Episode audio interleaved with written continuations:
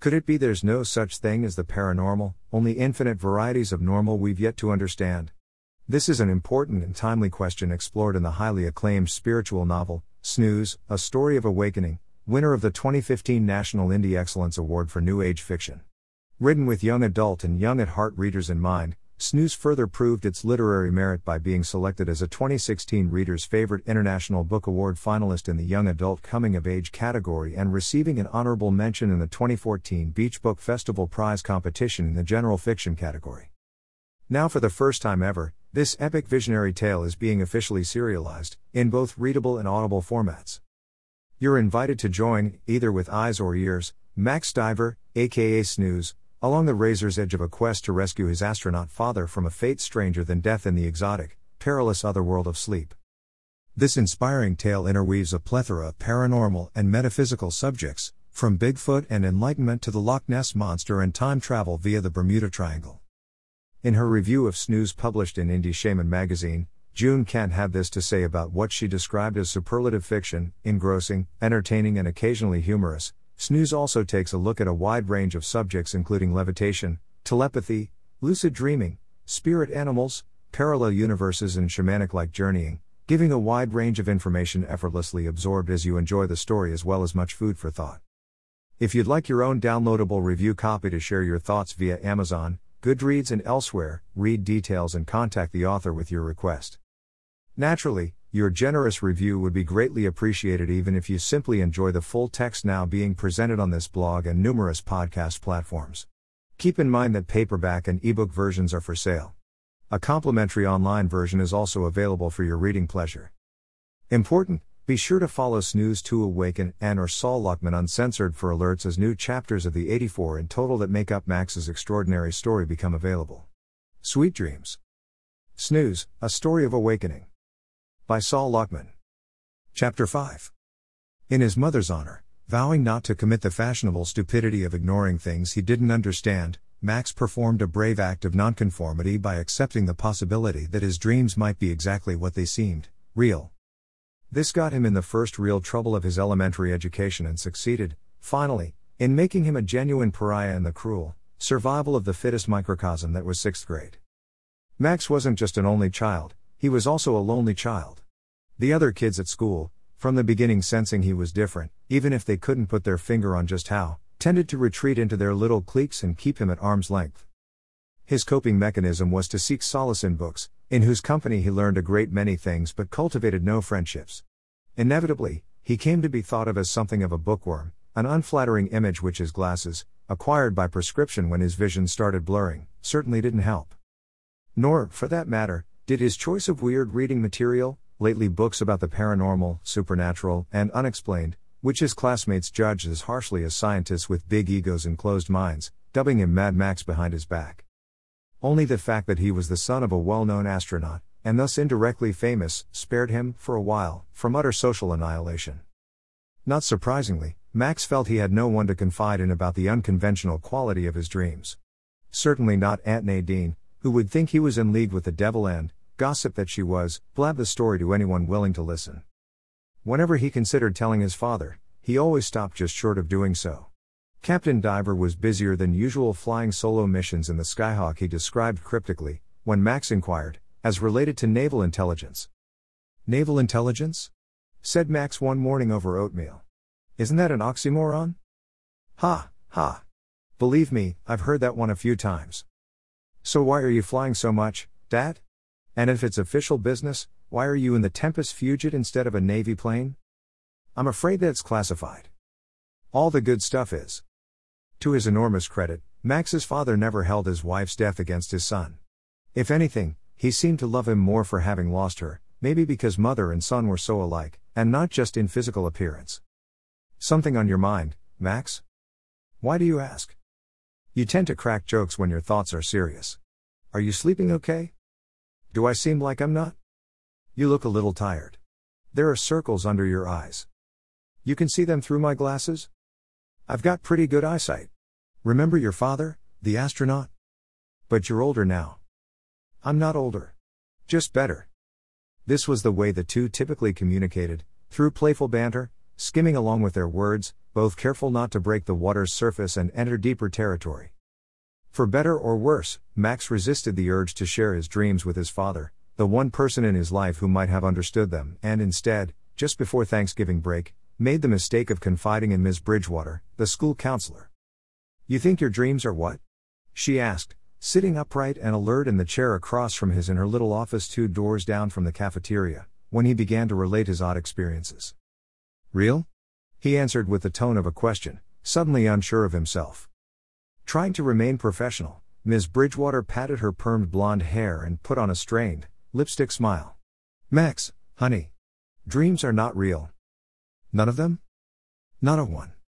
How do you know? I just do. Everybody does, she commented with the kind of nervous laugh people sometimes use in the presence of a slightly unhinged person. Zhuangzi didn't, said Max, plucking up his courage. Zhuang who? Zhuangzi. A Chinese philosopher. He's the guy who couldn't figure out whether he was a man dreaming of a butterfly, or a butterfly dreaming of himself. Under no circumstances, Max, does an obscure philosopher's question prove the reality of dreams? People have had visions and dreams that came true, Miss Bridgewater. Did you know that? People have seen things in dreams they couldn't have known about otherwise. Before responding, Miss Bridgewater drew a deep breath. Max, I'm going to put this as plainly as possible. This dream thing is totally in your head. Just hear me out, Miss Bridgewater. I've got proof. I find things in my dreams and bring them back. Things? Objects. Objects that don't belong in Florida. For a moment, she appeared on the verge of debating the point, only to decide at the last instant not to add fuel to the fire by encouraging him. That's impossible, Max. But I have to give you credit, you have a very lively imagination. This she said with the obvious intent of ending the conversation and sending Max on his merry way. She turned back to her desk and straightened her cup of pens and holiday poinsettia with the tips of her painted fingernails. When Max didn't budge, she turned back and asked, is there anything else you'd like to discuss today?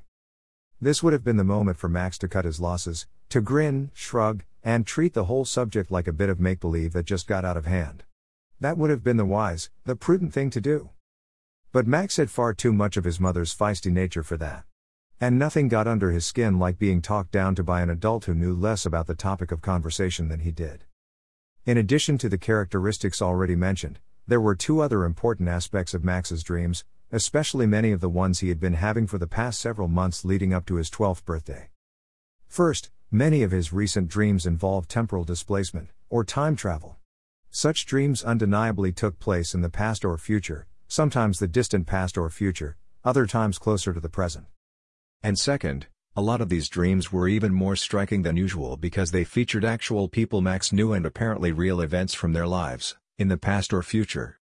The previous night, Clear as day, Max had dreamed of Ms. Bridgewater as a young girl of 10 or 11 with torn blue jeans and dirty bare feet.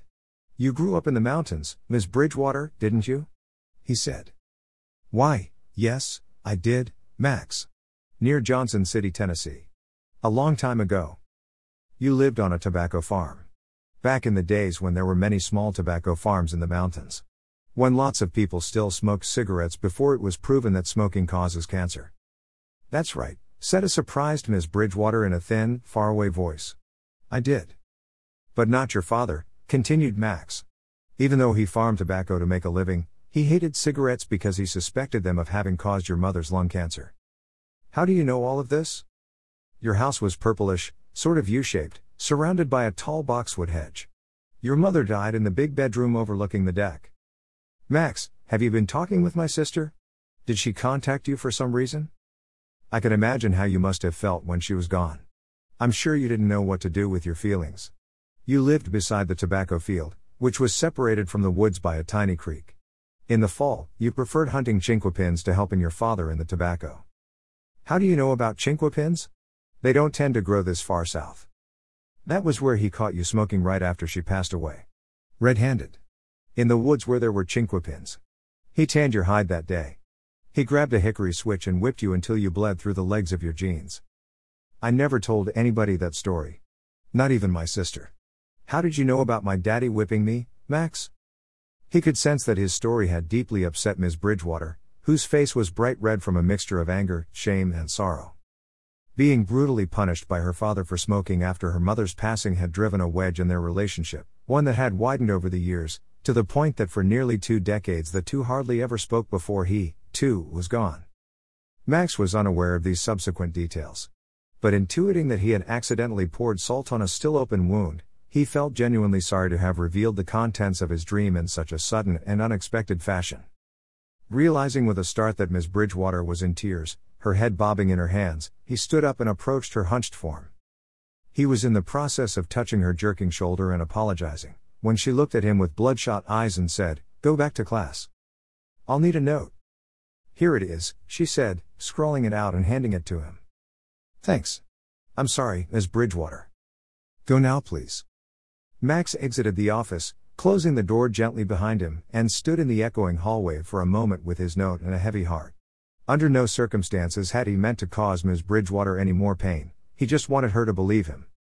Before returning to geography, he reached in his pocket and fished out a handful of miniature chestnuts, known as chinquapins, he had thought to use as evidence, and dropped them in a trash can. Copyright Sol Luckman. All rights reserved. Introducing Sol Luckman's new visionary novel, Cali the Destroyer. Learn about the single most censored story in the history of the human race, and why it matters today. Pre order your copy and save 20%. About the author Sol Luckman is a pioneering ink and acrylic painter whose work has been featured on mainstream book covers, the fast paced trading game Bazaar, and at least one tattoo on a female leg last sighted in Australia. Sol is also an acclaimed author of fiction, nonfiction, and humor.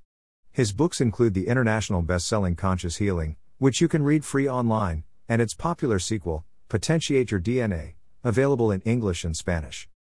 Building on Snooze's deep dive into lucid dreaming, parallel universes, and Hindu mysticism, Sol's new novel, Cali the Destroyer, is a page turner of a sci fi tale set in an Orwellian future seated in the dystopian present that radically rewrites Gnosticism as well as the origins of the earth and humanity.